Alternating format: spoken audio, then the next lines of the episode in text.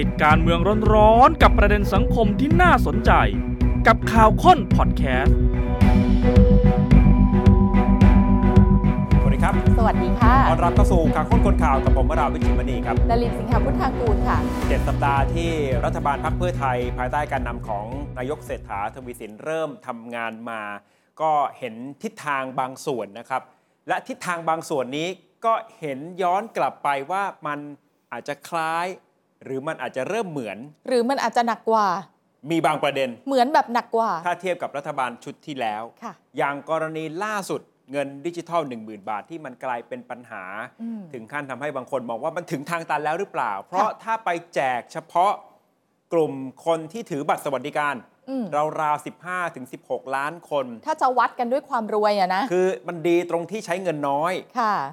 อาจจะไม่ต้องกู้ ใช้จากกรอบงบประมาณปกติได้ แต่ว่ามันก็จะเป็นลักษณะของการช่วยเหลืออ ม ไม่ใช่วัตถุประสงค์ของการกระตุ้นเศรษฐกิจ นักวิชาการเขาบอกตอนเราเคยถามนะครับ ถามว่าหุ้ยเงินเนี่ยเอามากระตุ้นเศรษฐกิจตั้งเยอะตั้งแยะ มันจะมีปัญหาอะไรไหมเขาบอกว่าถ้าเป้าหมายมันคือการกระตุ้น อืม ก็ปล่อยให้มันเกิดขึ้น ครับ ถ้าหวังว่ามันจะได้นะ แต่ต้องตอบให้เคลียร์ ส่วนเรื่องเยียวยา มันจะคนละส่วนกัน ทีเนี้ย แต่พอ พอเป็นอย่างนี้มันเหมือนปนกันไง จำนวนมันน้อย อืม เอ่อหรือถ้าจะแจกหมดอ่ะหรืออาจจะตัดคนรวย อืม อาจจะสัก 5 6 ล้านคน สมมตินะจะใช้เกณฑ์ 25,000หรือเกณฑ์เงินเดือน 50,000 ก็แล้ว ค่ะ แต่เนี่ยยอดเงินมันก็ยังลดลงมาไม่มากจาก 560,000 ล้าน ค่ะ อาจจะลดลงมาเหลือสัก 450,000 ล้านประมาณนี้ ก็ยัง หายไปไหน หายากอยู่ดี เออนะ ก็ยังหายากอยู่ดี มันก็ ค่ะ เลยเป็นตัววัดการตัดสินใจของรัฐบาลเหมือนกันว่าจะ อืม เดินหน้าอย่างไร ค่ะ ถ้าไปแจกเฉพาะกลุ่มผู้ถือบัตรสวัสดิการ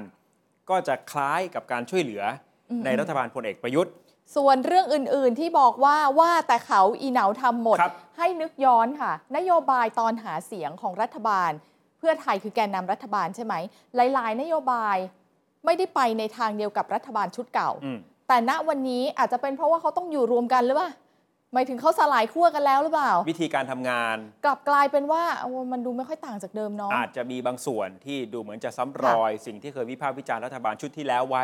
กำลังจะเดินซ้ำรอยแบบนั้น ค่ะ หรือเปล่า เพราะฉะนั้นข่าวค้นคนข่าวลิสต์มา ให้คุณผู้ชมลองคิดตามว่าเป็นเนี่ยครับว่าแต่เขาแต่ว่าทำหมดหรือเปล่าสำหรับรัฐบาลชุดนี้ ให้คุณผู้ชมทายตัวเลขก่อนว่าเท่าที่เราลิสต์ได้เนี่ยมีเท่าไหร่ ไม่ได้มีเท่านี้นะครับ เก้า 9 ข้อนะ อืม 9 ข้อนี้มีอะไรบ้าง เอาตั้งแต่จุดเริ่มต้น า ตอนตั้งรัฐบาลคำว่าฝ่ายประเผด็จการคำว่าฝ่ายประชาธิปไตย ดูเหมือนวันนี้จะไม่ได้มีความหมายละเพราะว่าก็จัดตั้งรัฐบาลร่วมกับอีกฝ่ายหนึ่งที่เคยถูกกล่าวหาว่าเป็นนั่งร้านให้กับเผด็จการ นั่นนะสิ สุดท้ายก็ทำงานด้วยกันอยู่นะ นี่คือเรื่องแรก ค่ะ กลายเป็นรัฐบาลที่ร่วมกับคณะรัฐมนตรีที่เคยหนุนการสืบทอดอำนาจ ก็เห็นภาพกันชัด ๆ นะ ครั คะ บ เมื่อมีการนั่งประชุมคอมรมอเมื่อไหร่เขาก็อยู่ด้วยกันนั่นแหละ สองเคยวิจารณ์รัฐบาลพลเอกประยุทธ์เอื้อกลุ่มทุน แต่กลุ่มทุนที่เขาเคยวิจารณ์อ่ะ เออ ทุกวันนี้ก็คือกลุ่มทุนที่อยู่ในรัฐบาลปัจจุบันไหมล่ะ อาจจะเป็นกลุ่มเดียวกัน อืม แล้วกลุ่มทุนที่ว่านี้ก็มีตัวแทนนั่งบริหาร ยิ่งกว่าเป็นเงา ยิ่งกว่าเงานี่คือกแท ระ บ ทรวงจะทำทุกอย่างแล้วแหละ กระทรวงแถวแถวๆวิภาวดี อ๋อ มีกระทรวงไหนบ้าง ค่ะ นะครับ นโยบายสำคัญเช่นดิจิทัลวอลเล็ตเอื้อประโยชน์ให้กับใครกันแน่ เพราะด้านหนึ่งก็มีข่าวว่าทุนยักษ์ใหญ่ เขาก็เร่งทำโครงการจะเป็นพาร์ทเนอร์กับร้านค้าโชห่วย ในต่างจังหวัด เขาจะไปเปิดค่ะ ทั่วประเทศเลยค่ะ เปิดเต็มไปหมดเลย ดึงดูดลูกค้า ปูทางรอดิจิตอลวอลเล็ตหรือเปล่า ครับทุนยักษ์ที่ว่านี้เป็นเจ้าของกิจการสินค้าอุปโภคบริโภครายใหญ่ของประเทศ อ๋อ ข่าวว่ากำลังเร่งเปิดร้านโชว์หวยโฉมใหม่ในช่วงต้นปีหน้า อีกแป๊บเดียวเท่านั้นนะคะ ค่ะ มันจะพอดิบพอดีกับช่วงเวลาแจกเงินดิจิตอลเลยอ่ะ เออโครงการนี้มีมันก็อาจจะเป็นเงินสะพัด อ่า ในแง่ของการเข้าไปจับจ่ายใช้สอย เคยวิจารณ์ว่าเป็นนักกู้แห่งลุ่มน้ำเจ้าพระยา อ๋อลุงตู่อะ ลุง นะ ตู่วันนี้มีนโยบายที่แจกหนักกว่า แต่ว่ามีบางนโยบายที่หาเงินมาแจกไม่ได้ ก็ดิจิตอลนี่ไง ก็เลยต้องกู้ไหมหรือเอาเงินเด็กหมายถึงว่าเงินของธนาคารออมสิน ซึ่งเคยเป็นหนึ่งในแนวคิด ไม่ได้ แต่ว่าสุดท้ายล้มเลิกไปแล้ว โดนขวางอย่างรุนแรง ครับ เพราะว่ามันเสี่ยงที่จะไป ค่ะ ขัดต่อกฎหมาย นี่ 3 ข้อนะ สามอยู่เลยนะ ข้อถัดมาเคยบอกว่าบัตรสวัสดิการเนี่ยสสเพื่อไทยบางคน ถ้าหากว่าได้เป็นรัฐบาลจะให้ชาวบ้านเผาทิ้ง เพราะจะทำให้ชาวบ้านรวย อันเนี้ยมันเป็นการแบ่งแยกนะบัตรสวัสดิการแห่งรัฐ ชื่อบัตรคนจนเนี่ยมันแยกคนเผาทิ้งเลย สุดท้ายก็ไม่ได้เลิกนะ ครับ ใช้ข้อมูลของบัตรสวัสดิการแห่งรัฐ เป็นสารตั้งต้นด้วยซ้ำเพื่อที่จะเตรียมเอาไปต่อยอด แล้วก็แจกเงินประชาชน อืม ดูถูกกันว่าเป็นบัตรคนจน วันนี้ใช้ประโยชน์ไปได้ไกลกว่าที่เขาเริ่มเอาไว้อีก เอ่อตอนที่รัฐบาลคิดก็จะใช้เรื่องของการช่วยค่าใช้จ่ายประจำวัน ตอนนี้จะใช้ฐานข้อมูลตรงนี้ ใช่ เพื่อจะเป็นฐานข้อมูลในการแจกเงินดิจิทัล ใครมีบัตรนี้อยู่แล้วไม่ต้องยืนยันตัวตน ครับ ถัดมาวิจารณ์เรื่องการซื้ออาวุธ อืม ไม่สนใจเศรษฐกิจ หมายถึง ค่ะ รัฐบาลลุงตู่เนี่ยนะ ตอนนี้เป็นยังไงครับ หนักกว่ารัฐบาลคอสชไหม คุณสุทินน่ะเดินสายรัฐมนตรีใช่ไหมคะ ครับ เดินสายไปหลายกระทรวง แล้วก็ไปเห็นความยากลำบากของเหล่าบรรดาคนที่ทำงานตามกองทัพต่างๆ อุ๊ย อาวุธไม่ดีเลยอาวุธเสีย อ่ะ ซื้อละกัน อย่างล่าสุดท่านไปตรวจเยี่ยมเออกองทัพอากาศ ค่ะ แล้วท่านก็พูดว่าก็น่าเห็นใจ เพราะว่าอาวุธยุโทโธปกรณ์อย่างเครื่องบินเนี่ยเตรียมจะปลดประจำการ ก็ต้องดูให้มันสมน้ำสมเนื้ออ่ะ อืม ท่านว่าแบบนี้ ส่วนเรื่องเรือดำน้ำก็อย่างที่ ค่ะ วิพากษ์วิจารณ์กันตลอด 1 สัปดาห์ที่ผ่านมา ยังไม่ได้เลือกโครงการนะครับ แล้วก็อาจจะขอแลกเป็นฟริเกตซ้อนเข้ามาอีกหรือเปล่า นั่นนะเซ นะรวมถึงเนี่ยที่ไปตรวจเยี่ยมกองทัพอากาศ ค่ะ แล้วก็โยงถึงเรื่องนี้ไม่เคยว่าเขาว่าไม่ปฏิรูปกองทัพ เพราะรัฐบาลพลเอกประยุทธ์ท่านก็มาจาก อืมอืม อดีตผู้บัญชาการทหารบกใช่ไหม นโยบายมาแรงมากเรื่องของการปฏิรูปกองทัพประกาศกันชัดเจนจะทนถึงวันนี้ ตั้งแต่ตอนแรก ๆ ที่เข้ามาทำงานมั้งบอกว่าอย่าเรียกว่าปฏิรูป อืม ให้ทำงานด้วยกัน ครับ ให้เรียกว่าแบบนี้ วันนี้ก็เรื่องเกี่ยวกับการปรับเปลี่ยนอะไรในแวดวงทหาร ค่ะ ดูจะ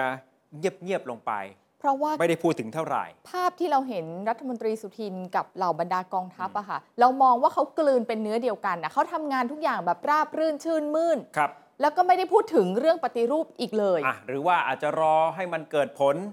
ฮะ ที่เคยบอกเอาไว้จะลดการเกณฑ์ทหาร หรือการ ค่ะ พัฒนาพื้นที่ของทหารที่เอาไปใช้ประโยชน์เสนาพาณิชย์เนี่ย อืม รอถึงจุดที่เขาจะทำให้เห็นผลหรือเปล่า แต่ณวันนี้มันเริ่มเงียบ ๆ ไปไม่ค่อยได้พูดถึงเท่าไหร่ อ่ะ เกณฑ์ทหาร ครับ บอกว่าจะเลิกใช่ไหมทันทีแล้วป่ะ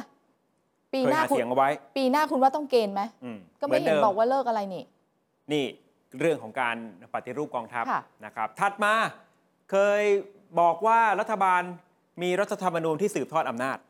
แล้วพอได้เป็นรัฐบาลปุ๊บประชุมคอรมอนัดแรก จะทำยังไงเราจะเดินหน้าประชามติเลย ใช่ครับ แต่ตอนนี้ 2 เดือนแล้ว ยัง อ่า ไม่ได้เริ่มนับหนึ่ง ก็ยังอยู่ในขั้นตอนของการตั้งกรรมการศึกษา ซึ่งก็ถูกบอกว่าเป็นการซื้อเวลา อืม แล้วอย่างเมื่อวานนี้ก็ล้มยติที่พรรคก้าวไกลเสนอ ให้สภาลงมติ ส่งให้คณะรัฐมนตรี ค่ะ ไปทำประชามติ อืม ออกแบบคำถงคำถามอะไรให้เรียบร้อย พอล้มปั๊บคำถามก็เกิดขึ้นในใจใครหลายคน อ้าว นี่คือจะดึงไปและท้ายที่สุด เป็นไปได้ไหมว่าจะไม่ยกร่างใหม่ทั้งฉบับ อืม อาจจะสุดท้ายไปแก้เป็นรายมาตราเอา ครับ แม้ว่าพรรคเพื่อไทยพยายามจะบอกว่าจะแก้รัฐธรรมนูญฉบับนี้ แต่ ค่ะ อีกด้านหนึ่งพอใช้เวลานาน ล้มการ อืม ทำประชามติที่เสนอโดยสภาไป ก็อาจจะมีภาพถูกมองว่าพยายามจะปกป้องรัฐธรรมนูญฉบับนี้ ให้อยู่ให้นานที่สุด มากกว่ารัฐบาลที่มีส่วนในการร่างรัฐธรรมนูญฉบับนี้ อืม อย่างรัฐบาลลุงตู่ ค่ะ เสียอีกหรือเปล่านะครับ ถัดมาเคยโจมตีการใช้กฎหมายพิเศษในจังหวัดชายแดนภาคใต้ และตอนหาเสียงก็ประกาศจะยกเลิกทั้งหมด โอ้ยดานเดินอะไรเนี่ย เอาออกให้หมดเลย ครับ ปรากฏว่าเข้ามาปั๊บถึงเวลาที่พรกต้องต่อ ก็ต่อค่ะ ต่อครั้งแรกหนึ่งเดือน อ๋อ คนก็คิดว่าครั้งต่อไปต้องยกเลิกแน่เลย อืม ไม่ ล่าสุดครั้งที่สองต่อเต็มเลยสามเดือน ครับ แล้วก็ยังเพิ่มพื้นที่ที่เคยเลิกไปแล้ว เอากลับมาประกาศใช้อีกครั้งหนึ่ง เลิกไป4ีหปีแล้วนะ ใช่บางอำเภอ ค่ะ นะครับส่วนข้อเสนอดับไฟใต้ก็ยังไม่ได้เห็นความคืบหน้าที่เป็นรูปธรรมสักเท่าไหร่ และข้อสุดท้ายเรื่องการสร้างความเหลื่อมล้ำสองมาตรฐานคำถามใหญ่ที่สุด ยังไม่ต้องพูดถึงเรื่องอื่นเลยนะ อืม เรื่องความเหลื่อมล้ำสองมาตรฐานเนี่ยสิ่งที่เกิดขึ้นกับกรมราชทัณฑ์และโรงพยาบาลตำรวจชั้น 14 ณเวลานี้ก็ยังเป็นปริศนา เหลื่อมล้ำไหม ทำไมผู้ชายคนนั้นถึงอยู่นานขนาดนี้ แล้วแต่คุณผู้ชมเลยค่ะ นะนี่ ไม่ คื ข อ ยายความ 9 ข้อนะครับ ค่ะ ที่เราลิสต์มาให้ดูเพื่อทบทวนความทรงจำว่ามีอะไรที่อาจจะเหมือนอาจจะซ้ำรอย อาจจะหนักกว่าหรือไม่ ประเด็นที่เมื่อสักครู่เอ่อชี้นำไปแล้วว่ามันมีสิ่งที่คล้ายหรือสิ่งที่เหมือนเนี่ย อืม ก็คือการแจกเงินดิจิทัลวอลเล็ต1 0,000 บาท ใช่ค่ะ แล้วเข้าใจมาโดยตลอดนะคะ ว่าจะแจกให้กับบุคคลที่มีอายุ 16 ปีขึ้นไป ครับ แม้ว่ากฎเกณฑ์จะเป็นอย่างนั้นก็ยังมีคำถามมากมายระหว่างทาง แต่พอมีคณะกรรมการศึกษาขึ้นมาอ้าวเกณฑ์จะเปลี่ยน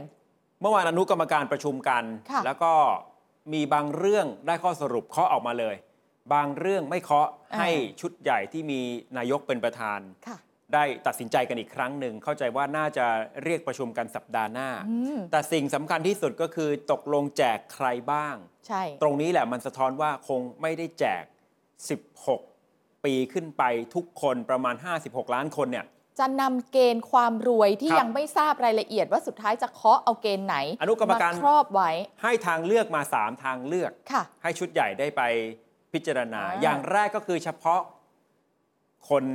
ที่อาจจะมีรายได้น้อย โดยวัดจากฐานของผู้ที่ถือบัตรสวัสดิการแห่งรัฐ ฐานข้อมูลมีแล้วทำไว้แล้วตั้งแต่รัฐบาลชุดที่ละ 15ถึง16 ล้านคน ถ้า ค่ะ แจกเฉพาะคนกลุ่มนี้ ก็อาจจะมองเป็นคนจนได้เนี่ยนะครับ อืม ยอดเงินที่จะต้องใช้ก็จะเหลือแค่ 1 5 0 0 0 0 ถึง 1 6 0 0 0 0 ล้าน อืมอืมใช้ไม่เยอะเลยค่ะ หรือจะแจกตัดบางกลุ่ม อ่า โดยเฉพาะคนรวย แต่ทีนี้รวยนิยามเท่าไหร่ก็ต้องมาตัดสินใจเอา อ่ะเงินเดือนมากกว่า 25,000มีเงินฝาก 1 0 0 0 0แสนไม่ได้นะ ถือว่ารวยแล้ว ถ้าบอกว่าแบบนี้นะคะ ยอดแจกก็จะลดลงเหลือ 43 ล้านคน เงินก็คือ 4 3 0 0 0 0 ล้านบาท ครับ แต่ถ้า 25,000บอกยังไม่รวย มีทางเลือกให้ชุดใหญ่ได้คิดอีกทีนึง อืม เอามากกว่า 50,000ไหม โอ้ หรือมีเงินฝากมากกว่า 5 0 0แสน ค่ะ ถ้าตัดกลุ่มนี้ออกไปที่มีเงินเดือนเกิน 50,000 ยอดแจกก็จะเหลือ 49 ล้านคน ก็จะใช้เงิน 490,000 ล้าน อืม ถ้าเลือกเฉพาะคนที่ถือบัตรสวัสดิการ จะใช้เงินน้อย น้อยเล แต่ ย คนก็น้อย ค่ะ ก็บอกว่าจะใช้ประชาชนเป็นเครื่องมือในการกระตุ้นเศรษฐกิจ แต่เงินเท่านี้มันกระตุ้นได้จริงหรือเปล่าร วมถึงจำนวนคนด้วย อืม ส่วนถ้าจะตัดเฉพาะคนรวยก็ ค่ะ ในนิยาม 25,000 หรือ 50,000 ก็ตัดได้นิดเดียว นิดเดียว ก็ยังต้องใช้งบประมาณมหาศาล ซึ่งยังไม่รู้ว่าจะเอามาจากที่ไหน ใช่ และโดยเฉพาะอย่างยิ่งแหล่งเงินจากอนุกรรมการที่บอกเนี่ย ค่ะ งบประมาณก็คือจะไม่กู้ ไม่กู้ แล้วก็อาจจะพยายาม ที่จะใช้เงินในงบประมาณปกติมากที่สุด สมมุติว่าปีละ1 0 0 0 0แสนล้าน ครับ แล้วมันจะปึ้งไปทีเดียวทั้งหมด ก็ถ้าปีละ1นึ่งแสนล้าน แล้วสมมุติว่าจะแจกอ่ะเลือกสักทางหนึ่ง เอา เลือก ห้าหมื่นเอาห้าหมื่น อ่ะห้าหมื่นก็ ค่ะ จะเหลือคน 49 ล้านใช้เงินเกือบเกือบห้าแสนล้าน ก็ต้องใช้เวลาตลอด 4 ปีงบประมาณ ห้ปีอยู่เออ แล้วร้านค้าจะทำยังไง ถ้าเขามีเงิน ค่ะ ดิจิทัลอยู่ในมือแล้ว อยากจะเอา เก็บไว้ ไปขึ้นเงินอย่างเงี้ยแต่ว่างบประมาณทยอยแจกได้แค่ปีละ จ่าย อืม เปลี่ยนเป็นเงินสดได้แค่ปีละ1นึ่งแสนล้าน ส่วนที่อนุกรรมการเมื่อวานนี้ประชุมแล้วก็ตีตก ความอ่าแหล่งเงินที่จะหา สิ่งที่ไม่เอาคือ จากออมสินไม่เอา ไม่เอามันขัดกฎหมายธนาคารเขา ครับเป็นเอ่อเขาเรียกมาตรการกึ่งการ ค่ะ คลัง คืออาจจะยืมรัฐวิสาหกิจมาออกไปก่อน แล้วรัฐบาลมาทำงบประมาณชดเชยที่ให้ทีหลังเนี่ย ค่ะ ตัดไป ตัดไปสิ่งที่ไม่เอาต่อมา ไม่ใช่ไม่เอาหรอกไม่ทัน ครับ แจกหนึ่งกุมภาหกเจ็ดอ่ะ ไม่ได้เพราะไม่ทัน งบประมาณกว่าจะออกมันช่วงเมษาพฤษภา เพราะฉะนั้นจะแจกหนึ่งกุมภานี้ยังไม่มีเงินมารองรับ รัศมี 4 กิโล ไม่เอาน้อยไป ครั ค บ นว่าเยอะเป็นอำเภอแทนละกัน นี่คือที่อนุกรรมการ ค่ะ เอ่อบางเรื่องได้ข้อสรุป คือจริง ๆ เรื่องที่สรุปเนี่ยเป็นเรื่องที่ไม่ได้ยากอะไร มีอยู่อันห เช่ นึ น งอ่ะอำเภอ 4 กิโลเมตร เออ ก็ขยายเป็นหนึ่งอำเภอ ค่ะ นะแล้วก็อีกอย่างหนึ่งก็เรื่องการแจกนี่มันเป็นไฟต์บังคับอยู่แล้ว เพราะว่ามันแจกหนึ่งกุมภาไม่ได้ ใช่ งบประมาณไม่ ทั ทั น นอยู่แล้ว อืม นะครับเพราะฉะนั้นฝ่ายค้านออกมาดักทางทันทีว่านี่ จริงค่ะ มันถึงทางตันแล้ว ทางตันแล้วจริง ๆ คุณสิริกัญญาตันสกุลนะคะ รองหัวหน้าพักขอถอดรหัสหน่อยละกัน ครับ หลังจากเห็นการประชุมของอนุกรรมการแล้ว 1. รัฐบาลมีปัญหาเรื่องแหล่งเงินที่นำมาใช้แจก มีปัญหาจริง ๆ แหละ ถึงจะต้อง มีหลาย ๆ ช้อยส์ให้เลือกแบบนี้ 2. พยายามจะลดขนาด คือจำนวนเงินที่แจกอะนะคะ ลดจำนวนคนที่รับแจกมาใช้เกณฑ์ความรวย 3. ใช้งบปีละแสนล้าน ปีละแสนล้าน ปีละแสนล้าน แสดงว่ามีช่องว่างให้ทำได้แค่นี้ หาได้เท่านี้ละสิ อืม สี่คือหาเงินจากแหล่งอื่นไม่ได้ กู้ก็ไม่ได้ เอาของออมสินมาก็ไม่ได้มันขัดกฎหมายหมด คุณสิริกัญญาจึงบอกว่า โครงการนี้มาถึงทางตันแล้ว เพราะมันติดข้อจำกัดหลักที่เป็นตอใหญ่คือเรื่องงบประมาณที่มาของเงิน แต่ถ้าจะปรับเงื่อนไขก็ต้องไปพิจารณาผลที่คาดว่าจะได้รับดั้งเดิมของโครงการนี้ เป้าหมายเดิมอะนะ ในวงเล็บก็คือการกระตุ้นเศรษฐกิจเนี่ย อืม ยังจะได้รับอยู่หรือไม่ ค่ะ ถ้าเปลี่ยนไปหมดแล้ว คือหมายถึงว่าถ้าจ่ายแบบนี้ไปแล้วก็ไม่ได้กระตุ้น อาจจะต้องมาทบทวนนโยบายใหม่ทั้งหมดด้วยซ้ ใช่ ำนี่ในมุมของคุณสิริกัญญาลองฟังดูครับ โครงการ Digital Wallet นั้นมาถึงทางตันแล้ว เนื่องมาจากว่าไม่สามารถที่จะให้แบงก์รัฐ หรือว่าธนาคารออมสินดำเนินโครงการนี้ออกไปก่อนได้นะคะ ก็เลยติดข้อจำกัดหลักที่เป็นตอใหญ่นะคะ นั่นก็คือเรื่องของงบประมาณแหล่งที่มาของเงินที่จะต้องใช้ในครั้งนี้ค่ะ แต่ว่าฉันก็คิดว่าการปรับเงื่อนไขในครั้งนี้เนี่ยต้องพิจารณาด้วยว่ายังคงสามารถทำได้ตามวัตถุประสงค์ดั้งเดิม ผลที่คาดจะได้รับดั้งเดิมของโครงการนี้หรือไม่ ถ้ามันเปลี่ยนไปหมดแล้วเนี่ยมันอาจจำเป็นที่จะต้องทบทวนวิธีการใหม่ทั้งหมด ทบทวนนโยบายนโยบายใหม่ทั้งหมดด้วยซ้ำ ทีนี้ไม่ว่าคณะกรรมการดิจิทัลวอลเล็ตชุดใหญ่จะเลือกทางไหนก็ตามเนี่ยมันจะส่งผลสะเทือน อืม ทุกทาง ค่ะ เช่น ถ้าเลือกว่าจะแจกเยอะเหมือนเดิม คือแจกอาจจะ 40-50 ล้านคน อืม ต้องใช้เงินเยอะ ค่ะ แต่ต้องทยอยจ่ายปีละ 1 0 0 0 0แสนถ้าเป็น ใช่ แบบ ใช่ นั้น ร้านค้าที่เข้ามาร่วมโครงการก็จะน้อย เขาก็ต้องคิดสิว่าถ้าเขาเอาของไปให้ลูกค้าเสร็ ครั จ บ แล้วอะแล้วเขาจะไปขึ้นเงินเป็นเงินจริง ๆ ที่เอาไปใช้อะ ใช่ เขาต้องรอนานแค่ไหนเขาไม่อยากรอ เช่นเดียวกันถ้าเลือกเออตัดกลุ่มคนรวย อืม ไม่เยอะประมาณ 5-6 ล้านคน การใช้เกณฑ์แบบนี้ยอดเงินที่จะต้องใช้ มันก็ลดลงไปไม่มาก เออ เห็นไหมหรือถ้าเลือกช้อยส์แรกทางเลือกแรก ค่ะ แจกเฉพาะคนที่ถือบัตรสวัสดิการ อ่ะ ก็อย่างที่บอกจำนวนมันไม่มากพอ ทั้งจำนวนคนและจำนวนเงิน มันไม่กระตุ้นเศรษฐกิจ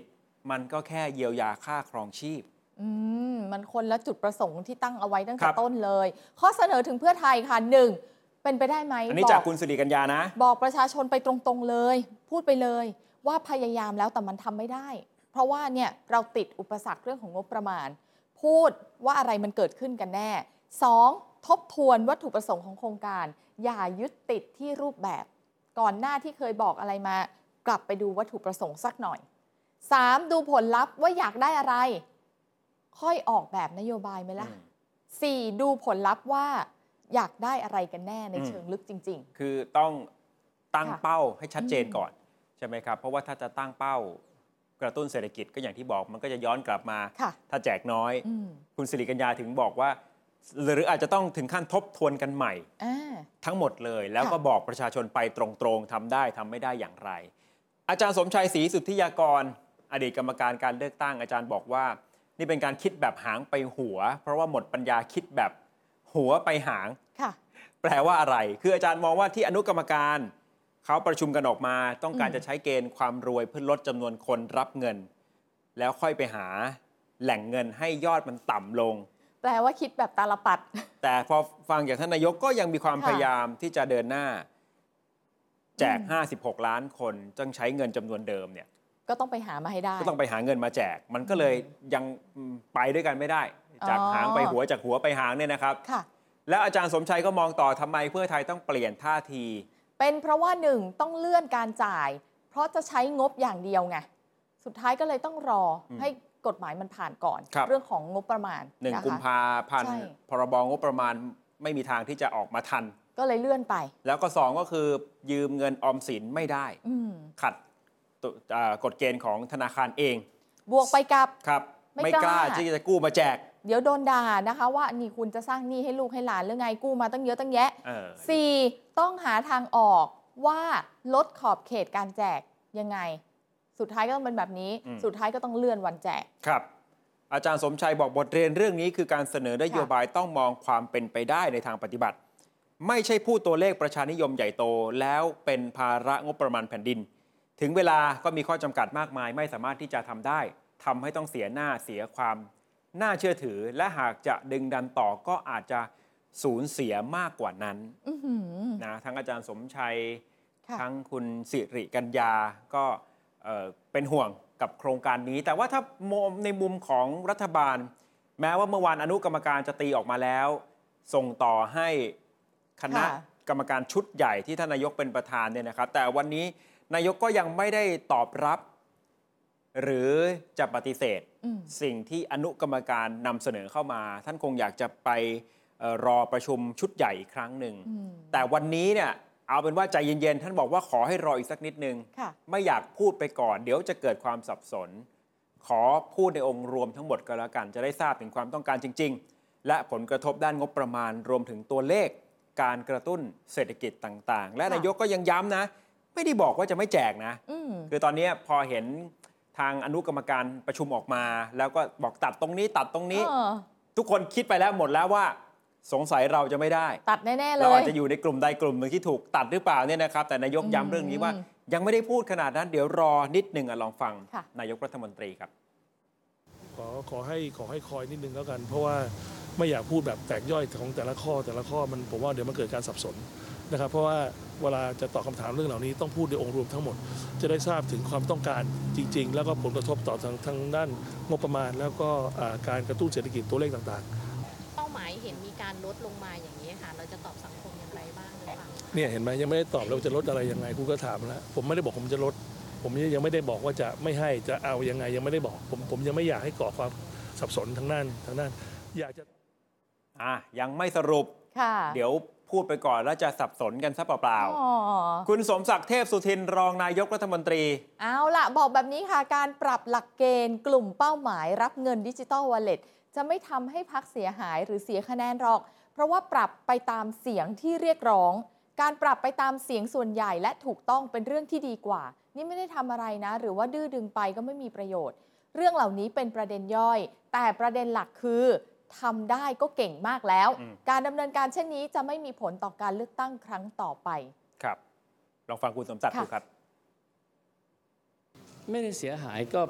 ปรับไปตามเสียงที่เรียกร้องนะครับเสียงเรียกร้องเนี่ยถ้าหากว่าเสียงส่วนใหญ่ ถ้าเขาปรับให้ตามคำเรียกร้องแล้วก็ถูกต้องเนี่ยก็มันเป็นเรื่องดีกว่าที่ไม่ได้ทำอะไรเลยนะครับ หรือดื้อดึงไปก็ไม่มีประโยชน์นะครับคงไม่เสียความรู้สึกหรอกครับ เพราะคนถ้าบอกว่าเป็นคนรวยเนี่ยเขาก็คงไม่ไม่อยากรับอะแต่ว่าเราก็อย่างที่ท่านนายกรัฐมนตรีพูดอะอ่ะรวยตรงไหน ตัดเกรดกันตรงไหนอะไรเงี้ยครับ เอ้ามันไม่ใช่ทำทำไม่ได้ทำได้ แต่ว่าเอ่อบางคนเขาไม่ประสงค์จะรับ หรือประสงค์จะรับเอ่อมันก็แตกต่างออกไปในเป็นเด่นย่อยนะครับ แต่ประเด็นประเด็นหลักทำได้นี่ก็เก่งมากครับ ไม่มีไม่มีผลไม่มีผล อืมในมุมท่านสมศักดิ์เนี่ยคือ ค่ะ จะรูปแบบไหนก็ตามเนี่ยถ้าแค่ได้ทำแล้วเนี่ย อืม ถือว่าเก่งมากแล้ว อืม ทำได้ก็เก่งมากแล้ว ค่ะ นะครับ แต่มันก็ยังมีคำถามที่ยังไม่เคลียร์อยู่สัก 7-8 ข้อ เกี่ยวกับโครงการนี้ อย่างแรกก็คือถ้าจะแจกคนจนหรือผู้มีรายได้น้อยที่ถือบัตรสวัสดิการแห่งรัฐ มันจะแตกต่างจากรัฐบาลลุงตู่อย่างไร เออแปลว่าลุงตู่ก็เก่งอะสิลุงตู่ก็แจกได้นะ มันมันก็เหมือนกับการช่วยเหลือสงเคราะห์ อืม ไม่ใช่การกระตุ้นเศรษฐกิจ ค่ะ นะครับสองก็คือถ้าจะใช้เกณฑ์ความรวย จะ 25,000หรือ 50,000 ก็ตามเนี่ยรู้ได้อย่างไรว่าคนเหล่านั้นเขารู้สึกว่าตัวเองรวยแล้ว โอ้โห ยากมากเลย เพราะว่าถ้าไปส่องดูตอนนี้ ครับ ในโซเชียลว่อนเลยนะคะ หลายคนโพสต์แซวตัวเอง เออ บอกว่านี่เพิ่งรู้ตัวว่ารวยแล้วนะเนี่ย โอ้ย เพราะว่าอาจจะอยู่ในกลุ่มคนที่ ค่ะ มีเงินเดือนประมาณสัก 25,000 อ๋อ แต่ถ้า 25,000เนี่ยถ้าเอาเกณฑ์ที่ 2 ที่เป็นทางเลือกเนี่ยนะครับ ค่ะ ไม่อยู่ในข่ายคนที่ได้รับเงิน หรือถ้าต่ำกว่า 25,000เขาอาจจะไม่รู้สึกว่า เออ เขาอาจจะไม่รู้สึกว่าจนก็ได้ นี่เขาถูกนิยามว่าเขาไม่ใช่คนรวยแล้วเขาเป็น มั คนจนเหรอ ซึ่งก็เข้าใจได้ที่ท่านนายกบอก เออ ว่า แล้วแล้ววัดกันตรงไหนอ่ะมันยากจริง จริง เงินเดือนเกิน 25,000ก็บอกว่าจริงๆเนี่ยสองหมใช่ เออ แต่ผ่อนบ้านผ่อนรถหมดแล้วนะ ๆ จนแล้ว แทบจะไม่เหลือเงินเก็บ ใช่ เพราะฉะนั้น ค่ะ ไม่ว่าจะเป็นมนุษย์เงินเดือนมี 25,000ผู้ใช้แรงงานหาเช้ากินข้ามต่ำกว่า 25,000 หรือเกินกว่า 25,000 ไม่เกิน 50,000ยังอยู่ในเกณฑ์เนี่ยนะ มีคำถามทั้งนั้น ก็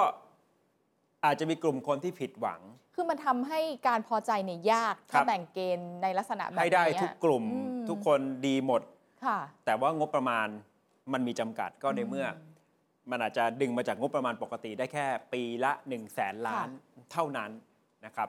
คำถามถัดมาคือการแจกถ้าจะเดินหน้าสมมติยังคงเดินหน้าแจกอายุ 16 ปีขึ้นไป ค่ะ จะเกี่ยวข้องกับผลในทางการเมืองหรือเปล่า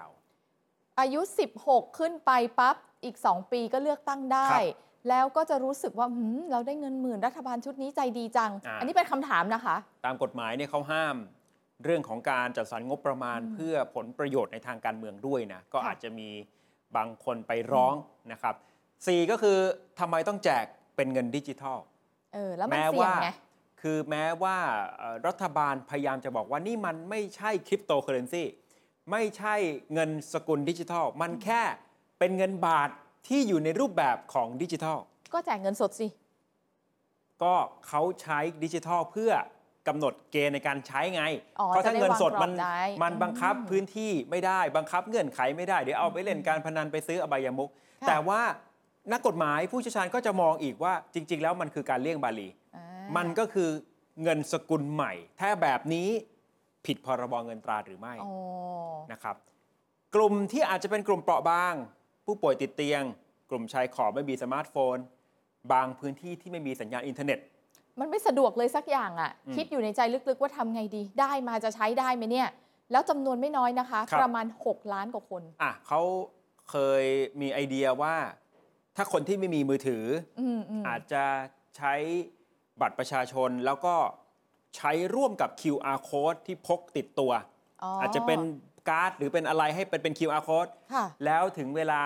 ร้านค้าก็จะไปสแกน QR code นั้น อ่ามั มันก็จะมีข้อมูลเงินของคุณในบัญชีที่รัฐบาลใส่เข้ามาไว้ให้ แล้วเราก็จดไว้ว่าเราจ่ายไปแล้วเท่าไหร่ ไม่ใช่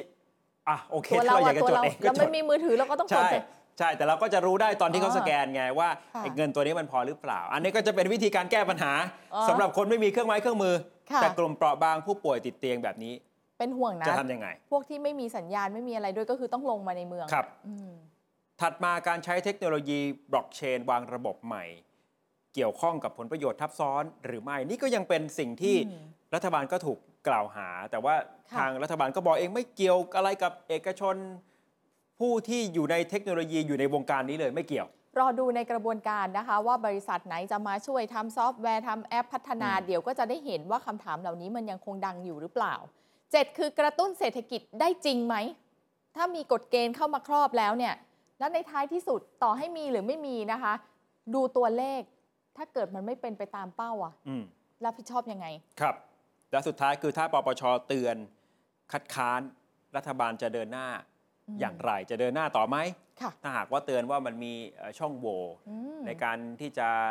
ผิดกฎหมาย หรือ ค่ะ อาจจะมีช่องโหว่ในการทุจริตนะครับ สิ่งหนึ่งที่อย่างนายกรัฐมนตรีพูดในงานดินเนอร์ทอล์กของเนชั่นกรุ๊ปเมื่อวันก่อนเนี่ยคือแนวคิดของท่านเนี่ยเวลาบอกว่าการรักษาวินัยการเงินการคลัง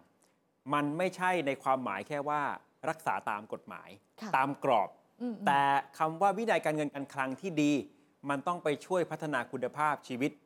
ของประชาชนด้วย อืม เพราะท่านพยายามพูดตลอดว่าประเทศไทยเนี่ยเหลื่อมล้ำส่งสัญญาณถึงคนที่อยู่บนยอดพีระมิดในสังคมไทยตลอดเวลางานดินเนอร์ทอของเนชั่น ค่ะ ท่านก็พูดเรื่องนี้ หรือกรณีที่คนไทยไปทำงานในอิสราเอล อืม ก็เป็นสิ่งที่สะท้อนถึงความเหลื่อมล้ำเหมือนกัน นี่แหละคือต้องแก้เรื่องนี้แล้วเงินดิจิทัลก็เป็นหนึ่งในเครื่องไม้เครื่องมือ ใช่ ที่รัฐบาลจะทำ เคเชฟไงเขาพูดบ่อยๆกั ใช่ นอะ เติบโตแบบนี้ไม่ดีแน่ ๆ ไปกระจุกตัว ค่ะ หลังจากฟื้นจากโควิดแล้วเนี่ยมีแค่บางกลุ่มเท่านั้น แล้วมันก็จะถ่างไปเรื่อยๆ เพราะมันเป็นตั ครั ว บ เคที่แหกออกไปอย่างนี้ใช่ไหม แต่ทีนี้ความเหลื่อมล้ำ ค่ะ ข้อมูลอีกด้านหนึ่งที่ข่าวค้นคนข่าวนำมาเล่าให้ฟัง เผื่อจะได้เป็นข้อมูลให้รัฐบาลไปพิจารณาด้วย เมื่อวานนี้ค่ะ มีงานสัมมนาทางวิชาการนะคะ เป็นทุนมนุษย์ยุติความเหลื่อมล้ำ Equality Forum นะคะ 2023 โดยกองทุนเพื่อความเสมอภาคทางการศึกษา ครับ เขาจัดงานกันที่หอศิลป์กทม คุณผู้ชมจะได้เห็นเลยคือทุนมนุษย์ตรงเนี้ยจะต้องพูดถึงเด็กตั้งแต่เด็กเล็ก ๆ เลยนะ อืม เพ ราะว่าเรากำลังเข้าสู่สังคมผู้สูงอายุใช่ไหมคะ ถ้าเราไม่เสริมทุนให้เด็กไทยเนี่ยแข็งแกร่งนะ แล้วเราพอเห็นตัวเลขเราจะช็อกเลยอะว่า ในอนาคตเราจะได้บุคคลที่มีคุณภาพจริงๆเนี่ย ครับ น้อยลงน้อยลงไปเรื่อ และ ย เผลอๆนี่จะเป็นเวลาพูดถึงความเหลื่อมล้ำนี่แหละ ปัญหาใหญ่ ใช่ ที่สุด มันก็จะย้อนกลับมาว่า โครงการดิจิทัลวอลเล็ต อืม จะช่วยแก้ตรงนี้อย่างไร เพราะว่ามันยังมีโจทย์ ๆ ค่ะ เกี่ยวกับความเหลื่อมล้ำ ใช่ อีกเยอะโดยเฉพาะด้านการศึกษา คน ค่ะ ที่นำเสนอข้อมูลความเหลื่อมล้ำทางการศึกษานี้คือ ดรกรยศพัทราวาดครับ ผู้จัดการกองทุนเพื่อความเสมอภาคทางการศึกษา เสนอรายงานที่เรียกว่าสถานการณ์ ความเหลื่อมล้ำทางการศึกษาปี 2566 มันคือสิ่งที่สำคัญมากนะที่คนเด็กๆนะคะ เข้าถึงการศึกษาแล้วต่อยอดคือเรียนต่อไปเรื่อยๆ ครั อะ่ะ บ ถ้าเมื่อไหร่ที่เส้นทางเดินไปจนถึงม .3 เอาสะดุดและหยุด แปลว่าเขาไม่ได้เติมความรู้ละ มีเอ่อความเหลื่อมล้ำในหลากหลายรูปแบบ อืม ในเด็กในแต่ละช่วงวัย ค่ะ อย่างแรกเลยการนำเสนอข้อมูลนี้ไปพบว่าครัวเรือนที่มีความพร้อมทางเศรษฐกิจ กับครัวเรือนที่มีรายได้น้อย ช่องว่างมันห่างมันถ่างออกมากขึ้น โอ้ ดูจากอะไรนักเรียนยากจน ยากจนพิเศษ ตอนนี้นะครับ ค่ะ 1ล้าน8แสนคนโดยประมาณ ตอนนี้คือปี 66 ใช่ แต่ถ้าย้อนไปตอนปี 63 ตัวเลขอยู่ที่ 9 0 0แสนกว่า นี่เพิ่มขึ้นมาล้านแปดค่ะ เกือบเพิ่มขึ้นมาเกือบสองเท่า ใช่ จาก9 0 0แสนมาเป็นล้านแปด อืม นโยบายเรียนฟรี 15 ปีไม่ได้ช่วยอะไร เพราะบางคนแร้นแค้นยากจนมาก จนไม่สามารถจะไปเรียนได้ คือเขาจ่ายเงินค่าอุปกรณ์การเรียนอ่ะค่าเรียนอ่ะเรียนฟรี ครับ แต่อุปกรณ์อื่น ๆ ที่จะต้องมาซัพพอร์ตในการเรียนอ่ะเขาจ่ายไม่ไหวค่ะ หรือจากการเดินทางจะอะไรก็แล้วแต่เนี่ย ทุกอย่าง นะก็เลยทำให้มันก็ยังไม่ได้ช่วยอะไร 2 คือรายได้ครัวเรือนที่ยากจน ยากจนพิเศษ มีแนวโน้มจะลดลงไปอีก คือจนแล้วก็จนอีก ปี 62 รายได้ครัวเรือน 1,250 บาทต่อเดือน ค่ะ ปี 66 คือ1,200นี่ก็น้อยมากแล้ว นี่ก็ลดลงไปอีกนะ เหลือแค่1,039 บาทต่อเดือน ถ้าตีเป็นต่อวันนะคะ ครัวเรือนนะครับ หนึ่งบ้านนะ34 บาท ต่อวัน อืม ลดลง 5% ถ้าเทียบกับปี 62 ค่ะ แล้วเกณฑ์ความยากจนระดับนานาชาติเนี่ยคือ 80 บาทต่อวันนะ อื้อหือ นี่ บ้านเรา 34 34 บาท ค่ะ ต่อ 1 วันต่อ 1 ครัวเรือน เดือนหนึ่งพันกว่าบาท ค่ะ ลดลงไปอีกเนี่ยนะครับ ข้อมูลถัดมาเขาพบว่ายิ่งการศึกษาระดับสูง เด็กเยาวชนกลุ่มที่ยากจน หรือว่ากลุ่มยากจนพิเศษ ยิ่งได้เรียนต่อน้อยลงเรื่อย หมายถึงว่าถ้าอยากจะเรียนมปลาย ๆใช่ จำนวนคน สู ที่ ง เข้า ขึ้นไป มา เรื่อยๆ กลุ่มนี้จะยิ่งหายไปเรื่อยๆ ก็จะลดลงลดลง อย่างเช่นปี 66 เนี่ยนักเรียนยากจนยากจนพิเศษ ไปเรียนอุดมศึกษา สมมุติมี 10 คน อืม เหลือแค่ 1 คนเท่านั้น จากมัธยมเรียน ขึ้นมหาวิทยาลัย 10 เนี่ ม ย หาลัยเหลือหนึ่ง ใช่ครับ 4 คือช่วงชั้นรอยต่อ อาจจะป .6 ขึ้นม .1 หรือม .3 ขึ้นม .4 นี่เป็นช่วงวิกฤตที่เด็กมีโอกาสจะหลุดออกจากระบบการศึกษา เพ มาก ราะว่า ที่ ต้อ สุด งย้ายไงบางทีต้องย้ายโรงเรียนโรงเรียนมีสุดแค่ชั้นนี้ก็ต้องย้ายไปอีกที่หนึ่ง ย้ายทีมันก็คือค่าใช้จ่าย ใช่ ค่าธรรมเนียมในการสมัครเรียน ค่าเดินทางไปสมัครเรียน การเตรียมความพร้อมในการเรียนต่อ ค่าใช้จ่ายเต็มไปหมดเลย จะเปลี่ยนละอ่ะ เออ ไปไม่ไหว ถ้าจะเข้ามหาลัย ค่าใช้จ่ายในการเข้ามหาวิทยาลัยเนี่ย12 เท่า ครับ ของรายได้นักเรียนยากจนพิเศษ อืม เขาจะเอาเงินที่ไหนมาทีเดียว 12 เท่านะคะ ไปสอบ สอบ t c a s สค่าใช้จ่ายก็แพงอีก นี่สำหรับเด็กที่เขาแบบ เงินเขาไม่ได้มีมากนะ อืม พอเทียบกับรายได้ของนักเรียนยากจนพิเศษเนี่ยมัน ถือว่า สู สู ง ง มาก สูง นะ มา ครั ก บ เลย แล้วการสมัคร t c a s สแต่ละรอบคือทุกทุกรอบเนี่ย ค่ะ ก็มีค่าใช้จ่ายเพิ่มมากขึ้น มันอาจจะไม่ได้เป็นปัญหาสำหรับคนที่มีกำลังจ่ายลงทุกรอบอยู่แล้วนะครับ แล้วเดี๋ยวนี้เวลาเข้ามหาลัยเนี่ยเราสามารถที่จะสมัครสอบได้หลาย ๆ รอบใช่ไหมหลาย ๆ ที่ ใช่ ใช่ไหมคะ ก็ใช้ค่าใช้จ่ายเพิ่มขึ้นทั้ง แล้ว นั้น ถ้าเราไม่มีตังค์อะ ก็หลุดออก เราก็ ไป ไม่มีปัญญาสอบหลายที่อะดิ อ่ะและสรุปก็คือคุณภาพเด็กไทยกำลังมีปัญหา ช่วงชั้นปฐมวัยเนี่ยความพร้อมด้านคณิต ทักษะการฟังลด ค่ะ ลง อ่า ส่วนม .3 สูญเสียความพร้อมด้านอาชีพ โอ้โห นะครับเด็กจากครัวเรือนยากจนที่มีสกิลลอสมากถึง 30-50%ก็คือ เนี่ย ลดลง ที่ทักษะต่างๆ เขาลดลงอะ่ะเปอร์เซ็นต์เนี่ยเกือบครึ่งของ ครับ ทั้งหมดแล้วอะ่ะปัญหาใหม่กำลังเกิดขึ้นแล้วค่ะ คือส่งต่อความยากจน และความยากจนเนี้ยเป็นการจนข้ามรุ่น อืม ส่งต่อไปเรื่อยๆ ไม่มีวันได้งอกเงยเลย เพราะฉะนั้นเวลาพูดถึงความเหลื่อมล้ำเอาแหละ มันอาจจะเป็นเรื่องฐานะทางเศรษฐกิจ ค่ะ แต่ว่า ก่อนจะไปถึงฐานะทางเศรษฐกิจ มันก็มาจากความเหลื่อมล้ำทางการศึกษาก่อน ด้วย ไม่ไม่สามารถที่จะมองแยกกันได้เลยนะครับ รัฐบาลมีนโยบายตอบโจทย์สิ่งเหล่านี้แล้วหรือไม่นะครับ แล้วก็จะมีแบบไหนไปซ้ำรอย รัฐบาลพลเอกประยุทธ์ที่เคยวิพากษ์วิจารณ์เอาไว้